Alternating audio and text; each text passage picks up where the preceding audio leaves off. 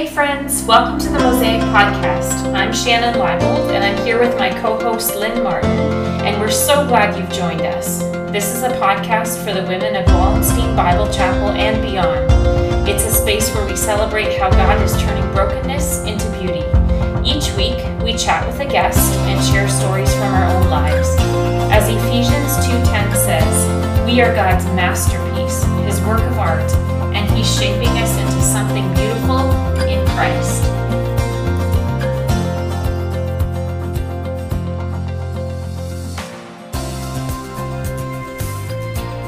Welcome to episode 36 of the Mosaic Podcast. I'm Shannon. And I'm Lynn. And we're so glad you're listening along to us today. We have another great podcast episode for you. We are diving into another chapter of our book, Fix Your Eyes, our study on theology. And uh, we're looking forward to that discussion. And then we have a lovely conversation with Monica Jay. And um, we're looking forward to sharing that with you as well. And then we have another art piece and a story. And so lots of fun things in the podcast. And it's mid September. And so um, you, no doubt, have been getting into the swing of, of, you know, school routines and back to school and all that September brings. Um, and so uh, we're just Lynn. Do you do you like September? Do you like the new routines, and or do you prefer summer where it's a little more? Have we talked about? I feel like we've talked about this think- before, probably. Yeah. I don't like September. Can I be honest? Sure, yeah. I don't like September. Um, Do you like routine? I do like routine, and I do like getting back into routine, except that I everything feels so new and changed and different, Mm. And and that part is always hard to let go of, and Yeah. um, yeah, everything like I just it's always a new chapter. There's something about September that you know when your kids are little, they're they're in a whole new grade, they're in a whole new Yeah. everything's just different, and you Yeah. feel it in the air and. Yeah. I know people love September, and one of these days, Maybe I will too. All of the reasons you just said are the reasons I love September. right. it so feels like another January, like a new beginning and a chance to, you know, try new things and add new things to the schedule. But what I do is I add everything. I say we're going to do everything, you know, all the all the extracurriculars and all the Bible studies and all of that. Yeah. And then mid-October, I kind of hit a wall. Well, my August self always thinks I can do all these things. Yeah. And then my October self is like, what was I thinking? Yeah. So I've kind of learned and hopefully can balance that out a little bit. But but it's still one of those things, isn't it, that I guess maybe part of it is I do like the routine. Yeah. But what I don't I'm not ready for it. Okay. So whenever September hits, I'm just not quite ready. I, I always feel like if I could just have one or two more weeks. Yes, yeah, Um, me too. then summer would be- summer could be longer for sure. And this year for you is so different. Oh, it's going to be very different. Yeah, not not going back to school, so Yeah, so you're Yeah. about to experience things in a very different way. Mm-hmm. So for sure. But with all this newness and and new rhythms and new habits, um, we just want to encourage you guys to um, to to jump into some sort of Bible study. You know, all the Bible studies are starting, and and there's lots of opportunity to get involved or small groups. Just um, yeah, it is add- a great chance to really like, you know, we've talked about rule of life on the podcast and it's Yeah. such a good time to set some goals for habits that you want to Yeah. apply to your life. And Yeah. yeah, Bible study, it's such a great time to start one. For sure. Yeah. So we just encourage you guys to do that. Um, yeah. and we so- can check out your website to do that too, right? Yes. So um, scriptureandstory.com. I've launched in August, I launched a, a brand new website and lots of resources on there for Bible study. So So check that out for sure. yeah. Yeah, I'd be happy if you would.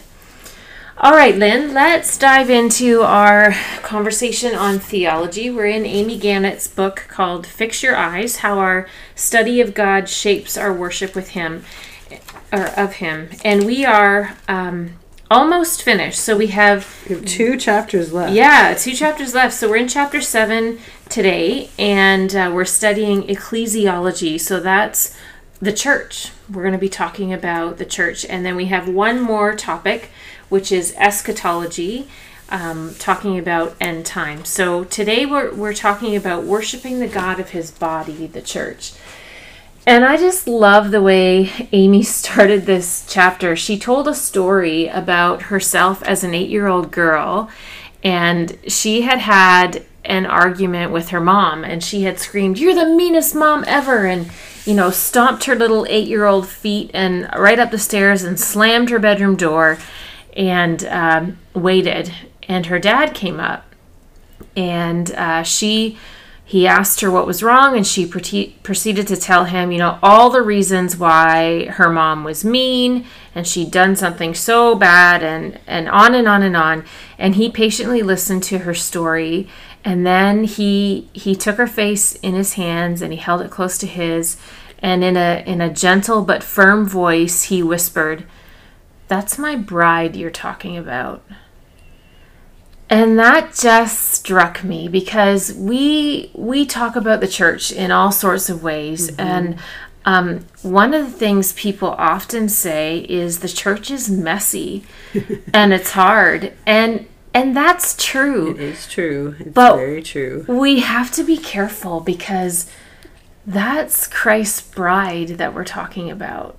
Yeah she she goes on to say she acknowledges all of that, which I really appreciate because it's not something you want to just sort of like sweep under the carpet and think, well, okay, no, we can't think that way. That's wrong. Mm-hmm. But it is messy. It is hard. We all have stories.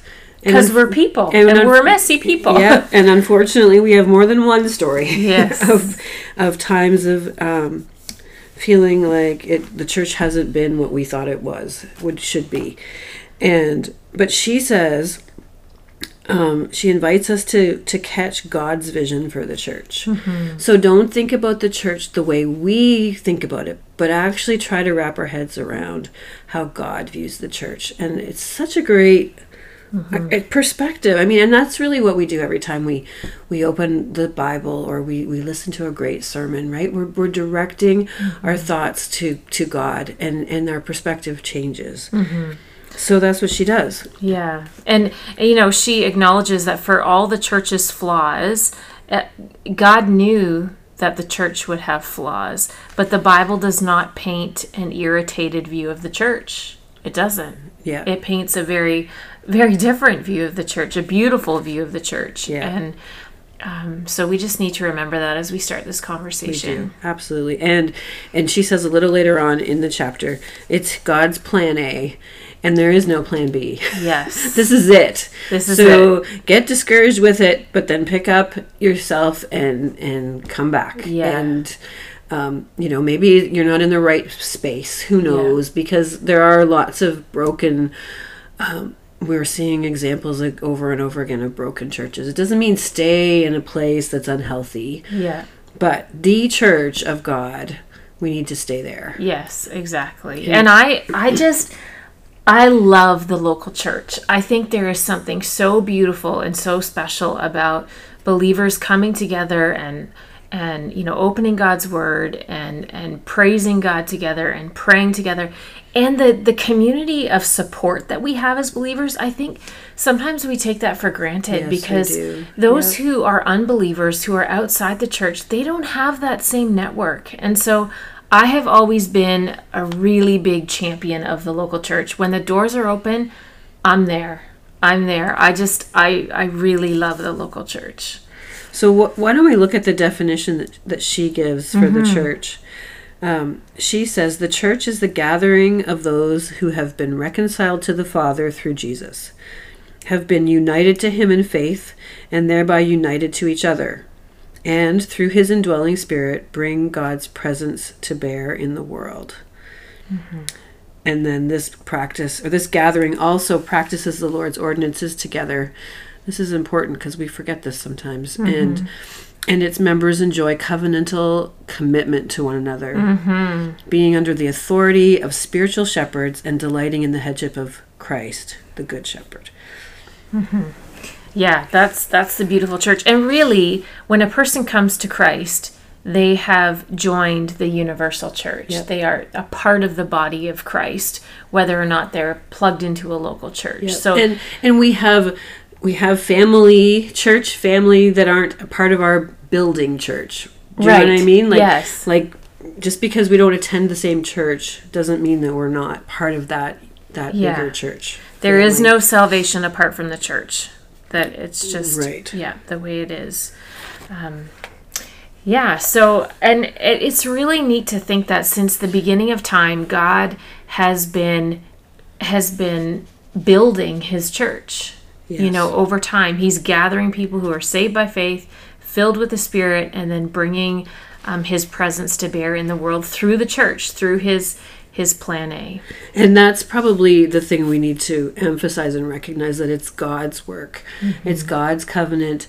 So getting discouraged with the church and giving up on the church is giving up on God essentially because Yeah. it's who and it's what he's created. Yeah. And it's easy to lose sight of that because I think Yeah. you know we're still like let's be honest, we are still many of us feeling a little raw from the last two years, two and a half, however long it is now. We're, we're still getting ourselves picked up from that and trying to wrestle through some of that. Um, how do we go back? Some people still haven't come back. We some people we don't even know where they're at. The church body coming together is just so important. It is. So um, there are different images of the church in Scripture. Uh, the church as a bride, as a body. So let's talk about some of those ways the church is described.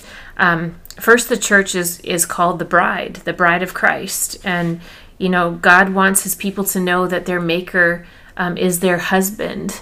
That's that Scripture it's so always. hard to grasp. yeah, yeah. so intimate. Like what relationship is more intimate than a husband wife That's right. relationship?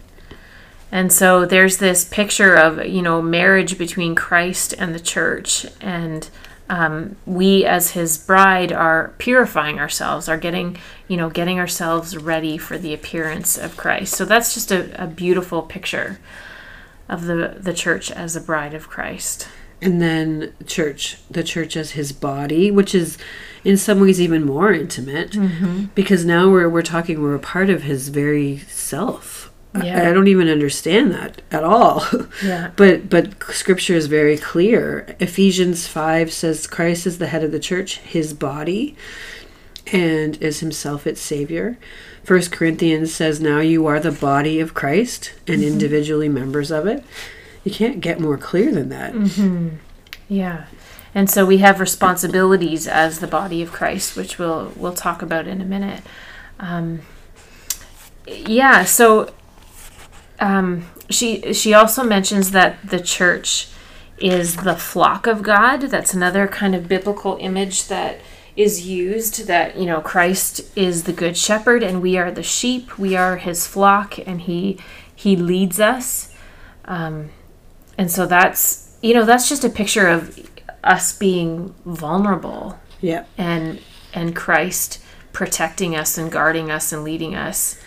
Um, she also talks. Am I interrupting Nope. you? I'm sorry. She also talks about the church, global and local, right? That it's the the, the church is not just in our own community, but but broader. But mm-hmm. then she talks about how we can look at history and look at the church historically, and how it is also part. We are part of that same church. Yeah. That really got me. I thought, oh, that's so amazing because then we can actually I mean, hindsight is a wonderful thing, right? And you can so you can look back and see um, that example and and where they went wrong and where they excelled and how we're different, how we're the same, and maybe ways we want to change. I love that. It really expands your understanding of the universal universal or global church It really does. over across all of time. Yeah. And then she says, we need to remember not to just think of it as a nice social gathering. God has seen fit that the church stand apart from nonprofits and Christian associations as something distinct. She has a unique commission and a unique calling. I feel like we need banners for that. Yeah. And and she goes on to say what makes it different, what makes it unique is that we um, practice baptism and the Lord's Supper, those two ordinances that set us apart from nonprofit organizations. And yeah. that's true. That that's what we have as the local church. Yeah, it, it's um it's just good reminders. Certain things that you start to just take for granted and mm-hmm. then not think about as being as important as they are. Mm-hmm. Yeah. And so this God's church is is um, in the upside down kingdom. You know, you've heard that term before that God has called his people into a radical new identity and commissioned them into a new way of living. And I think sometimes I have to there are times when I'm confronted with the reality that, wow, what I have in the church with the relationships I have here is so special. And not everybody has this. Not everybody mm. has this support. And so, this radical new way of living, of being in our world, it has, um, it just has benefits. And, and then, how can we do it better? Yeah.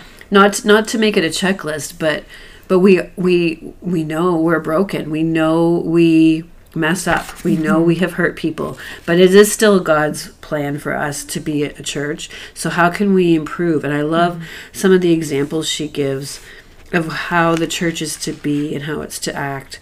Um, she says, where the world insists that we reject those who look, think, or value things differently than we do, Christ calls his church to be like minded toward one another, accepting one another, and devoted to one another. Mm-hmm. And those things have to all happen. Mm-hmm. It's not just the one. Like, it's easy to be devoted to something and not really think about, you know, um, accepting, mm-hmm. or, or, like those things can be, um, yeah, they can just they have to work together all of them. Yeah it's all those one another passages in scripture that that characterize the local church. Bear with one another comfort and encourage one another. Yeah. We could do all of that better. Yes yeah. And and not to like beat ourselves up but okay let's strive for that. Yeah yeah for sure.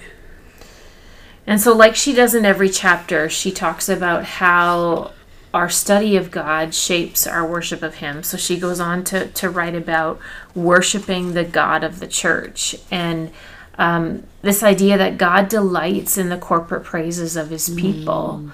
And we come and we gather and we sing and we read and we worship, encourage and fellowship and praise Him all together.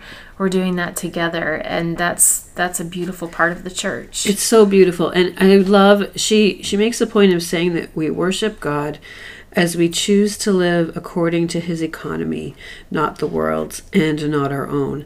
And I think sometimes we can get caught up in the word worship and think that means singing. Mm-hmm. And, and singing is a form of worship and mm-hmm. it's beautiful. But it and, and she spends a fair bit of time talking about that too. She doesn't ignore that. But but she starts off with saying these are other forms of worship. It's that whole idea of living according to God's economy. Mm-hmm. Yeah, and serving serving each other. You know, the church is a great place to to use the gifts and talents God has given us to serve one another. Yeah. And that's and you know another form of worship. And then she ends with you alluded to it Lynn, but this this idea that um, the church is made up of the choir of the faithful. And she asks this question Have you ever noticed that one of the only places we sing corporately is in church? Yeah. And I thought about that because I thought, you know, my friends who aren't believers, who don't go to church, they probably don't have a lot of opportunity to sing corporately with, with other people. And I, I just took that for granted. I never even thought about that. Well, and you know, full disclosure, and I apologize in advance to all of our very dedicated worship leaders, but when we were online for COVID, I would just skip the singing part mm. because I'm by my well with my family and it just well felt awkward and and all the things and yet when we came back together that's my favorite not mm-hmm. it's not my favorite part but I love that part of mm-hmm. the service mm-hmm. because mm-hmm. yeah singing together is so different from singing by yourself yeah for sure yeah and she says while the world disagrees and when the enemy tries to silence the church continues proclaiming in unison her savior's victory over sin and death and so our our singing together is a proclamation um, to to the world to you know the unseen spiritual realm that that you know Christ is victorious and we keep proclaiming his name over and over again. Yeah, it is such a beautiful thought. Mm. I love that idea. Like she says, individuals like you and like me are part of lifting the melody into the air, letting our voice mingle with others in a song of redemption and profession of God's goodness. And as each of our voices, in tune or out, join together, we have the joy of being a part of the song of God's goodness. Mm-hmm. Lovely. Yeah, and she goes on to say, Do you want to know what's sweet? God has made your voice essential in that melody. Mm. He has called you to be an integral member of his body, a joyful participant in the life of his flock, and an ever growing, ever purified member of his bride. And he invites you to lift your head, fix your eyes on him, and join in that song. It's so beautiful. I just pray that as we close this part of the this chapter of the book that we are inspiring you to go be part of your church. Yes, absolutely.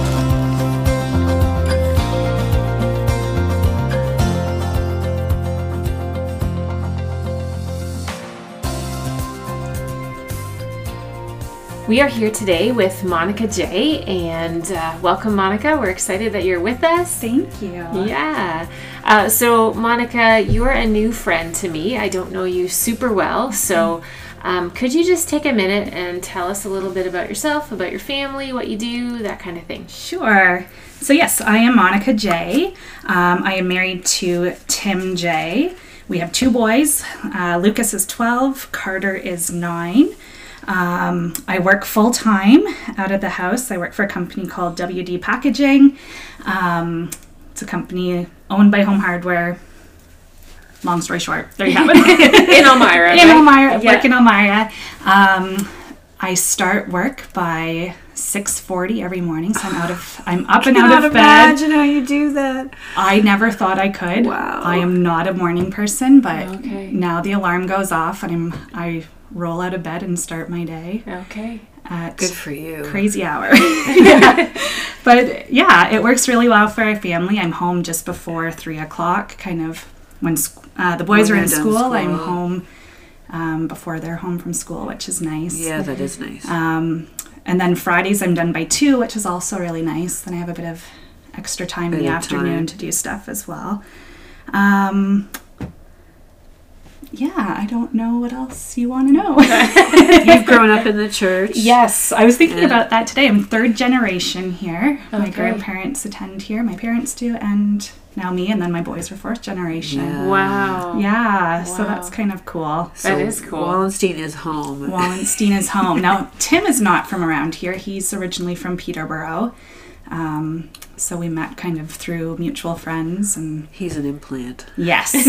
Yes. I can relate. I understand. Yeah. I understand. Well you we we monica and i we've worked on women's ministry together in the past and it is really fun to have you here today. And Thank i know you. are going to have something fun to share with us. Um, and as you know we have been talking about the theolo- theology of god the doctrine of God, and um, and so because of that, we want to ask you what your favorite aspect is of God's character and why it means so much to you. Yeah, this is kind of a fun question for me. I had different things that kind of popped into my mind, but I think the one that stands out the most to me is God being love. Mm. Um, it's not based on anything that we do or or don't do or, or anything like it's just God is love.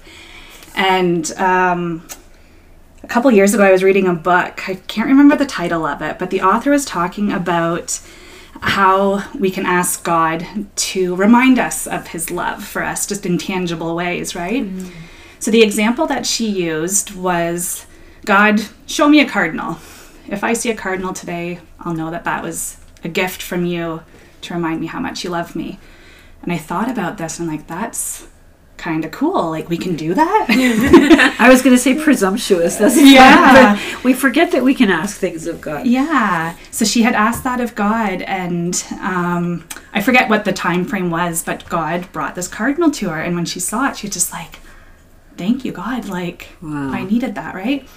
So I was sitting at my desk. I was working from home at the time, and I was looking out the window, And I am a person who puts God in a box. Like I forget he is God and all powerful, right? I'm like, okay, God, like a cardinal would be really cool to just see fly past the window. Like, so I sat there and waited. I'm like, I don't think cardinals are in season right now. no, can't ask that, right? Are they ever out of season? I'm not sure, but this is here. this was my thought pattern, right? and then I was like, oh, a while ago I saw a bald eagle. Like that would be very cool to see. But like, what are the chances? Like in Elmira, right?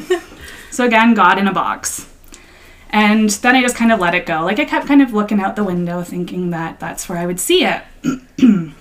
but it was a day or two later, I was mindlessly scrolling through Pinterest and never voiced any of this these thoughts or anything. And all of a sudden, there on my homepage of Pinterest, there was a picture of a cardinal and a bald eagle sitting side by side on a branch. I was just like, I, th- I think I burst into tears and it was just like, okay, God, like, and you didn't say it out loud. I didn't say it out loud so that like however technology yeah, works, yeah. right? Like, Because that would be creepy. Instead, Yeah. this is a cool story. yeah, and that was just kind of it, and there was nothing else to do with any other birds or anything. Wow. So I pinned that to its own That's special your little reminder now. Yeah. That's that pretty God is love, and He will go out of His way to prove it to you. that is Yeah. a really Yeah. cool story. Yeah. Really It's such cool. a good question, like like you said, right? So, what is your uh, what's a favorite aspect of God's character? Uh, To actually think about that and take mm-hmm. time to think about it. I'm so glad we've asked that question of mm-hmm. It was good. our of our ladies, because yeah, and and our favorite aspects of who he is kind of shifts from season to season based on what we're going through Yes. and what what we appreciate most of him. So that's kind of cool too to hear from our guests. So Monica, has there been a time when you've misunderstood something about God, and and how did that impact you, and what can happen when we have an incorrect view of God? Yeah. Um, the thing that came to my mind right away was um, God's forgiveness. I've always known um, known that God is a forgiving God, but I think I've always kind of had it skewed in my mind that. Um, that he he forgives but he doesn't forget Okay. right? And he will like when things happen again or they keep hap- you keep messing up on the same things that god is there going monica like pull it together. But i was again reading a book. It's funny i don't do a lot of reading but books seem to be my thing. Um, where the author had talked about how god actually like he's not a forgetting god he's not forgetful but he just erases like when we take when we confess our sins he forgives us and it's just gone and I remember reading that and it still gives me goosebumps. Like just like, whoa. And I just I had it so skewed in my own mind, like thinking that God was just up there rolling his eyes at me when I would mess up. But um we is transfer our feelings of our, of our that we our feel humanness, right? onto God, thinking, Yeah. "Oh, well, this is how I feel. He must feel this way Yeah. too." Yeah. Yeah. Yeah. But forgiveness, like when I read that, I was just like, whoa. It it just yeah. Yeah, and then living in that grace that that Yes. forgiveness offers is just a whole new level of freedom. Yeah. Yeah.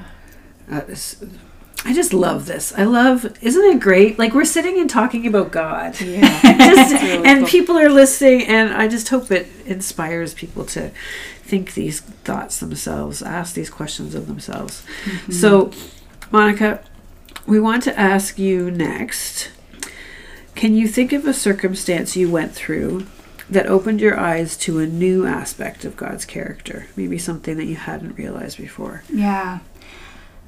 I'll try not to cry as I kind of, and I might just read my notes on this one. um, back at the end of 2020 and into most of 2021, so very recent, very recent years, um, my family and I went through a very dark, heavy, um, hard time. Um, end of 2020, we lost Tim's mum quite suddenly. Um, she had cancer and then um, she had fought it and then um, it came back again with vengeance, really. And it was about a, a week that she was in the hospital and then passed away at the end of 2020. Um, and yeah, we were just, we were not prepared for it. I don't know that you ever really can be, but um, yeah, that was really hard. Um, and then the day of her funeral, we came home from her funeral and we found out that my entire family had COVID. I remember this. Yeah. this was hard. Yeah. So we um, we drove home from Peterborough, uh, where my husband is from and his family's from, and went and got COVID tests and went straight into two weeks of isolation because that's what you had to do at that point in time um, if you had contact with people. So went from a funeral to two weeks of complete isolation. Um, and that was, I think, one of the hardest times that we had gone through as a family. My kids were grieving, my husband was grieving, I was grieving, and just kind of carrying the weight of of all of that. Um, so that kind of takes us to the end of 2020, and then 2021. Um, spring of 2021, my husband lost a good friend of his to brain cancer. Um, so that kind of came with its own Yeah. heaviness again. And I was working from home during that season as well, had the boys at home with me doing school online, um, and was just struggling. So that was May, and then by June, I came, I was di- or I don't know if diagnosed is the word, but I got shingles. Oh no. And that was just my body saying, You have got to stop. Yeah. and um, kind of throughout that season I, I was struggling. My faith was hit hard um, and i just i didn't yeah i was just i was faithless really. Um, i was questioning god. I was angry at god. Um, but then kind of the end of 2021 then um, i really i don't know what it was but all of a sudden i was just like god is still good and that was the one thing that just kind of kept on repeating in my mind like despite everything that we've been through god is still good. And um, that is just kind of one characteristic that i'd never really given a whole lot of thought to like yeah i knew he was god he's good. There's songs about it but to really kind of go through a season like i had and to come out on the other side and look back and i mean i still i'm still kind of in that Yeah, you're you're just coming through it, but to be able to say God is good. it seems like such a simple thing, but it's huge. Yeah. It's huge to believe in the goodness of God when your circumstances are Yeah. not good. Yeah. Right? Yeah, So that's that's a big deal. yeah, Yeah. and not really something that you would think would be the kind of the take home from that. right. Like it's a very interesting. Um, Mm-hmm. It's interesting how God chooses to reveal different aspects of Himself to us. Yeah, In, in a place where you were feeling faithless, Yeah. is when you saw His goodness. That's Yeah. beautiful. yeah. And I mean, not in the moment. No, But- but no, looking back but on looking it, back, yeah. yeah, Thanks for sharing that, Yeah. Oh Monica. Um, so we ask every guest our question about brokenness to beauty. So Monica, can you tell us about a time in your life? A life? different time. yeah, because, yeah. Because I feel like we've already heard one. I know. um, a time in your life when you have felt broken, but God has turned it into something beautiful. yeah.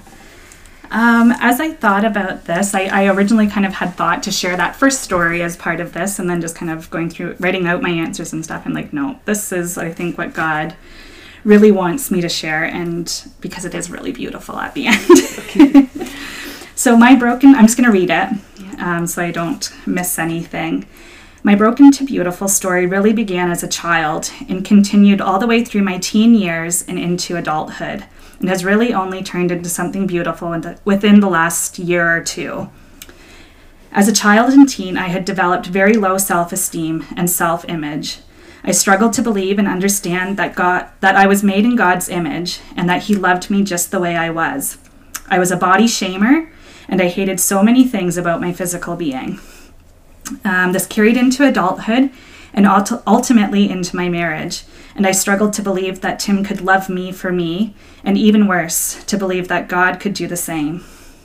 For many years, I dieted and did different workout routines, but would never really feel um, like anything was working for me, and I would just give up. I carried so much shame around my weight and my body image. Um, then in 2017, um, I decided to give Weight Watchers a try. And boy, did it work for me. I had, in less than three months, I had lost 30 pounds and I felt amazing. And truth be told, I loved the compliments and the attention I was getting from people as they noticed the change. For about three years, I maintained this new me and was so pleased with myself. But what I wasn't prepared for was the way that Weight Watchers would become an idol in my life. Food, exercise, and the number on the scale was all I could think about and talk about. It was consuming me 24 7. If I gained a pound here or there, I felt so much shame. Um, it was the beginning of 2020, just as the pandemic was beginning, that I was at my most broken point. I was so ashamed of how I had allowed a worldly weight loss program to take over my life, and yet I was also, I'm sorry, and I also knew I didn't want to go back to where I was before Weight Watchers, and an inner battle started raging. I started a study with a dear friend of mine called Shame Interrupted. We started praying that God would lead me to freedom from my shame and also somehow uh, show me how to live a life full, sorry, how to live a full and healthy life. In going through this study, I knew God was asking me to let go of Weight Watchers. I had hung on for months still after, and um, sorry, where am I here? I hung on for months until I had finally had enough, and I knew deep down that I was holding on to an idol that God was asking me to let go of. I very vividly remember God saying to me, Monica, I created you. Do you not think I can give you exactly what you need for a full, healthy life? It was in that moment that I knew I had to release it. So on my bedroom floor, God met me there, and I canceled my Weight Watchers plan. I bawled like a baby. um, after it was done because I felt freedom from that bondage, and yet I was terrified as to how I was going to maintain my so loved figure. Fast forward about a year, and then I, I was having a conversation with another friend of mine, and she said she had something she wanted to share with me. Um, God had been working in her life over the past year, the year prior. Um, and she had stepped out in amazing faith and had become a Revelation Wellness um, coach.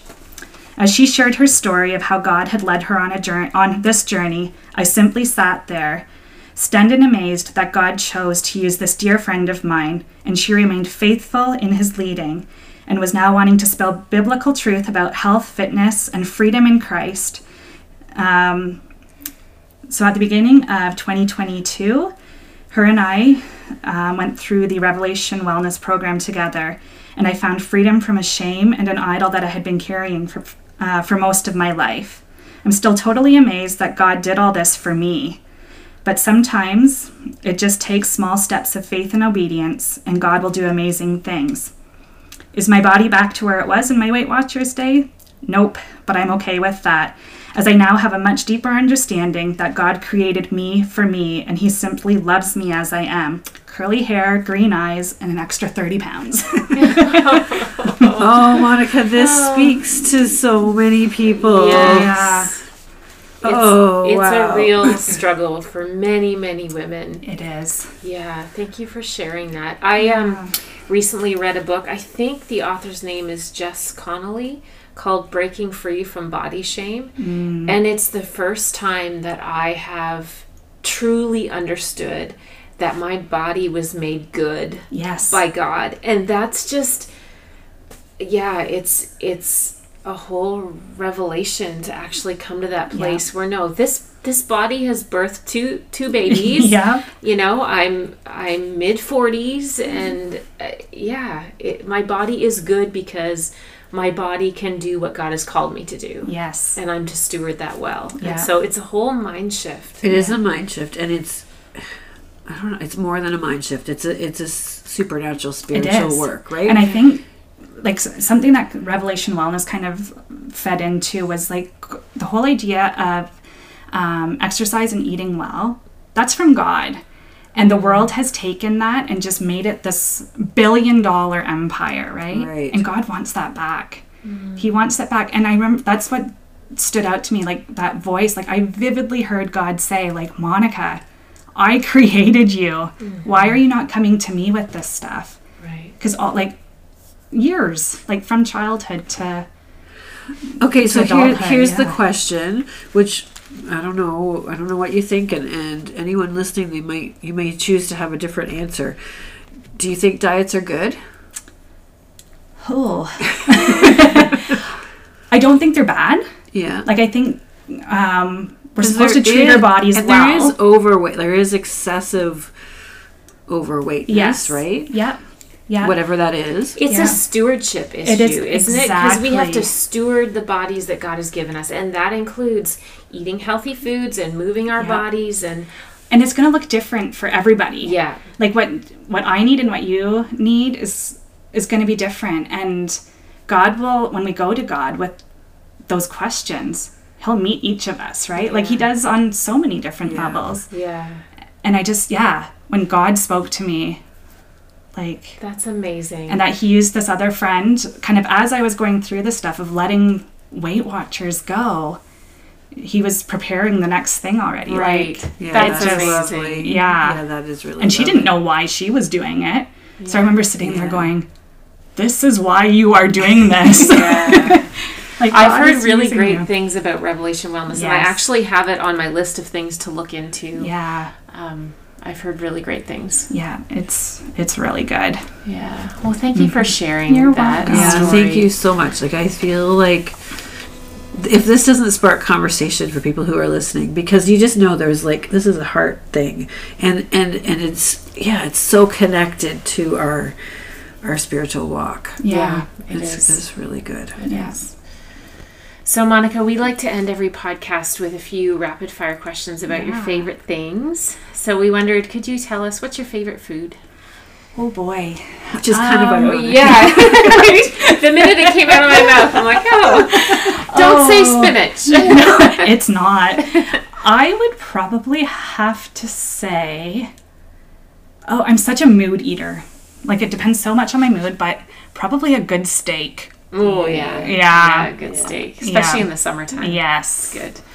Um, do you have a favorite TV show or Netflix show? Um, I I love cooking shows, which is kind of again funny. um, the Great Canadian Baking Competition is yeah. good. Um, I also like Sweet Magnolia Yes. on Netflix. Yeah. Um, yeah, that's I'm good. I watch all different things. Good. Yeah, Um, do you have a favorite book? You said you're not much of a reader, but I'm not a huge reader, but I think the book, and I actually just finished it again last night, and it's so worn, is The Princess by Lori Wick. And I, I remember when Charlotte Martin was on here, she had she had said that too, and she's like, "You were actually the one that told me about that book." Oh, that's so funny. yeah, it's just a cute little story. okay. Yeah. Uh, do you have a favorite worship song? Oh goodness. We haven't even talked about how musical you are. So Right. that means that that's probably a hard question. Yeah. I thought this was maybe one of the questions you were going to ask, and I was trying to think on the way here, like, can I narrow this down? I would say my favorite, my newest favorite, is "I Speak Jesus" by Charity Gayle. I love Yeah. that song. Yes, Yeah. we would we had just learned it as um, a music team, and It's boy, amazing. yeah, my son and I were just singing it on the way home from an appointment earlier. Like he, we just belt it. It's Love so that. Love that. Yeah. Well, Monica, it's been so lovely to get to know you better been. and to chat with you. So thank you for sharing with us and our listeners. And uh, Thank you. Thank you for having me. you're welcome.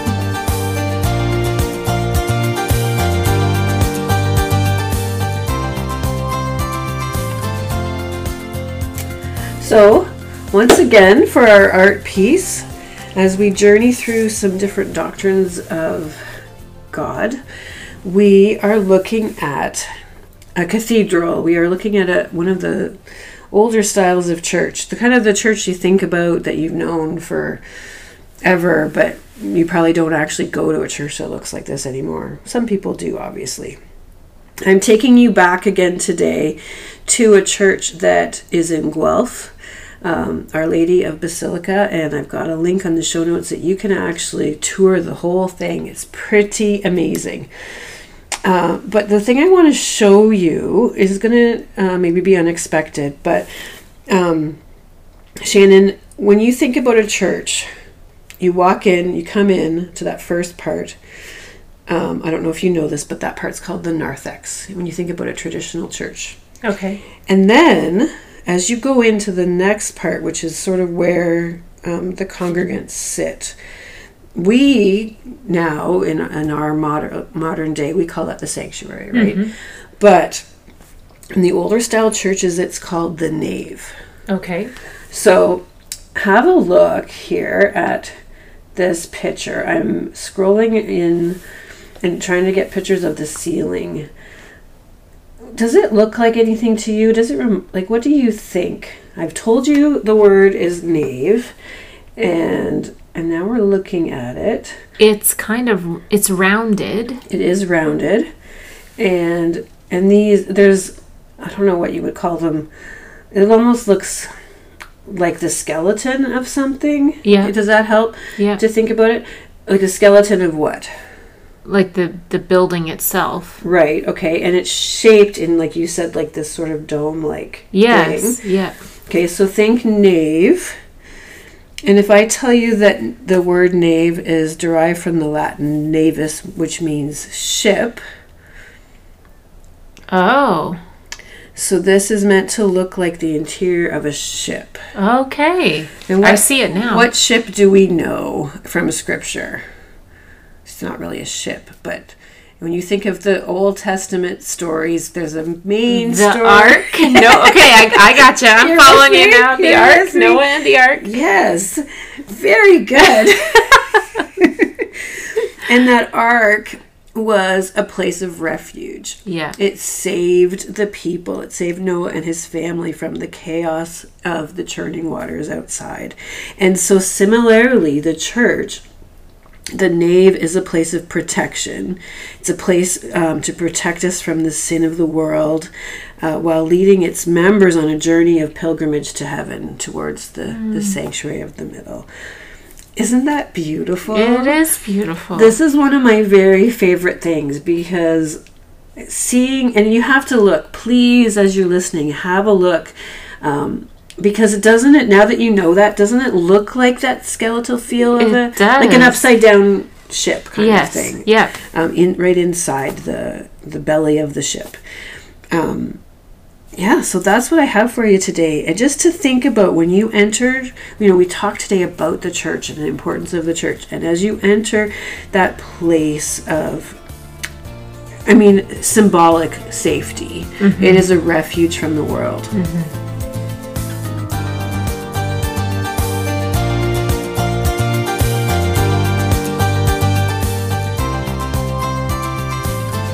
So during our teaching time, I'm going to share with you another story as I have been doing during this theology series. And the story I'm going to read to you today is called Stone Soup. Some of you may be familiar with it, but as I read it, I want you to think about the church and everything we've been talking about the church and how it's a, a community of, of believers that come together and do life together. So, this is the story of Stone Soup. Three monks, Hok, Lok, and Siew, traveled along a mountain road. They talked about cat whiskers, the color of the sun, and giving. What makes one happy, Siew? asked Hok, the youngest monk. Old Siew, who was the wisest, said, Let's find out. The sound of a bell brought their gaze to the rooftops of a village below. They could not see from so high above that the village had been through many hard times. Famine, flood, and war had made the villagers weary and untrusting of strangers. They had even become suspicious of their neighbors. The villagers worked hard, but only for themselves. There was a farmer, a tea merchant, a scholar, a seamstress, a doctor, a carpenter, and many others, but they had little to do with one another. When the monks reached the foot of the mountain, the villagers disappeared into their houses. No one came to the gates to greet them. And when the people saw them enter the village, they closed their windows tight. The monks knocked on the door of the first house. There was no answer. Then the house went dark. They knocked on a second door, and the same thing happened. It happened again and again from one house to the next. These people do not know happiness, they all agreed. But today, said Siew, his face bright as the moon, we will show them how to make stone soup. They gathered twigs and branches and made a fire. They placed a small tin pot on top and filled it with water from the village well. A brave little girl who had been watching came to them. What are you doing? she asked. We are gathering twigs, said Lok. We are making a fire, said Hok. We are making stone soup, and we need three round, smooth stones, said Siew. The little girl helped the monks look around the courtyard until they found just the right ones. Then they put them in the water to cook. These stones will make excellent soup, said Siew, but this very small pot won't make very much, I'm afraid. My mother has a bigger pot, said the girl. The little girl ran home. As she started to take a pot, her mother asked what she was doing. The three strangers are making soup from stones, she said. They need our biggest pot. Hmm, said the girl's mother. Stones are easy to come by. I'd like to learn how to do that. The monks poked the coals. As smoke drifted up, the neighbors peered from their windows. The fire in the large pot in the middle of the village was a true curiosity.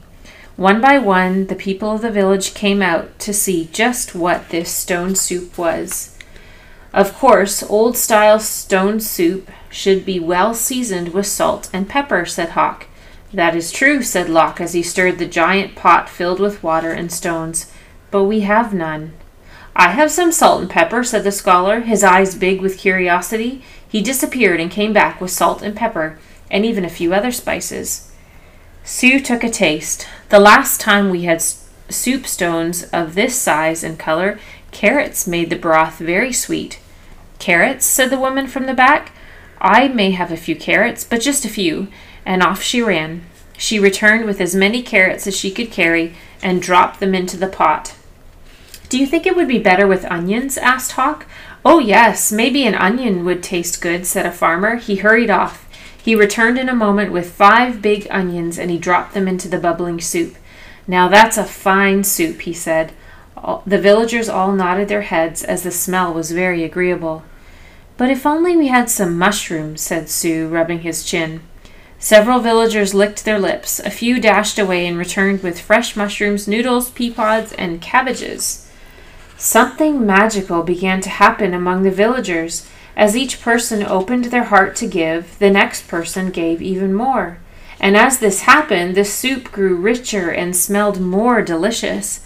I imagine the emperor would suggest we add dumplings, said one villager. And bean curd, said another. What about cloud ear and mung beans and yams? cried some others. And taro root and winter melon and baby corn, cried other villagers. Garlic, ginger root, soy sauce, lily buds. I have some, I have some, people cried out, and off they ran, returning with all they could carry. The monks stirred, and the pot bubbled. How good it smelled! How good it would taste! How giving the villagers had become! At last the soup was ready. The villagers gathered together. They brought rice and steamed buns. They brought lychee nuts and sweet cakes. They brought tea to drink, and they lit lanterns. Everyone sat down to eat. They had not been together for a feast like this for as long as anyone could remember. After the banquet, they told stories, sang songs, and celebrated long into the night. Then they unlocked their doors and took the monks into their homes and gave them very comfortable places to sleep. In the gentle spring morning, everyone gathered together near the willows to say farewell. Thank you for having us as your guests, said the monks. You have been most generous. Thank you, said the villagers. With the gifts you have given, we will always have plenty. You have shown us that sharing makes us all richer. And to think, said the monks, to be happy is as simple as making stone soup. I just love stories. Thank you for sharing that, Shannon. And we hope that that just inspires everyone to go out and make some stone soup. Mm-hmm. so, as we close today, we want to thank Monica for joining us. Thank you for uh, sharing some of your story with us, Monica. We are just so privileged yet again to to hear in into the heart and life of of a dear child of God. So thank you, Monica. Thank you all for listening. And we're going to close again with the passage from Hebrews 12. Maybe we're at the point that you can recite it with me. Let us also lay aside every encumbrance and the sin which so easily entangles us, and let us run with endurance the race that is set before us, fixing our eyes on Jesus, the author and perfecter of faith, who for the joy set before him endured the cross, despising the shame, and has sat down at the right hand of the throne of God.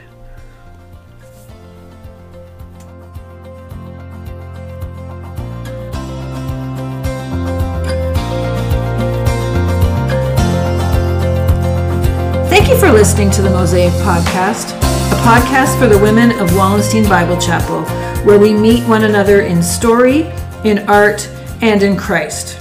You can subscribe by going on Spotify, Apple Podcast, or Google Podcast so that you will be notified when the next show drops. Also, please be sure to check out our show notes for more details and join in the conversation on either Facebook at mosaic.podcast.wbc or on Instagram at mosaic.podcast. We pray that you will be inspired and encouraged as you travel your own personal journey from brokenness to beauty.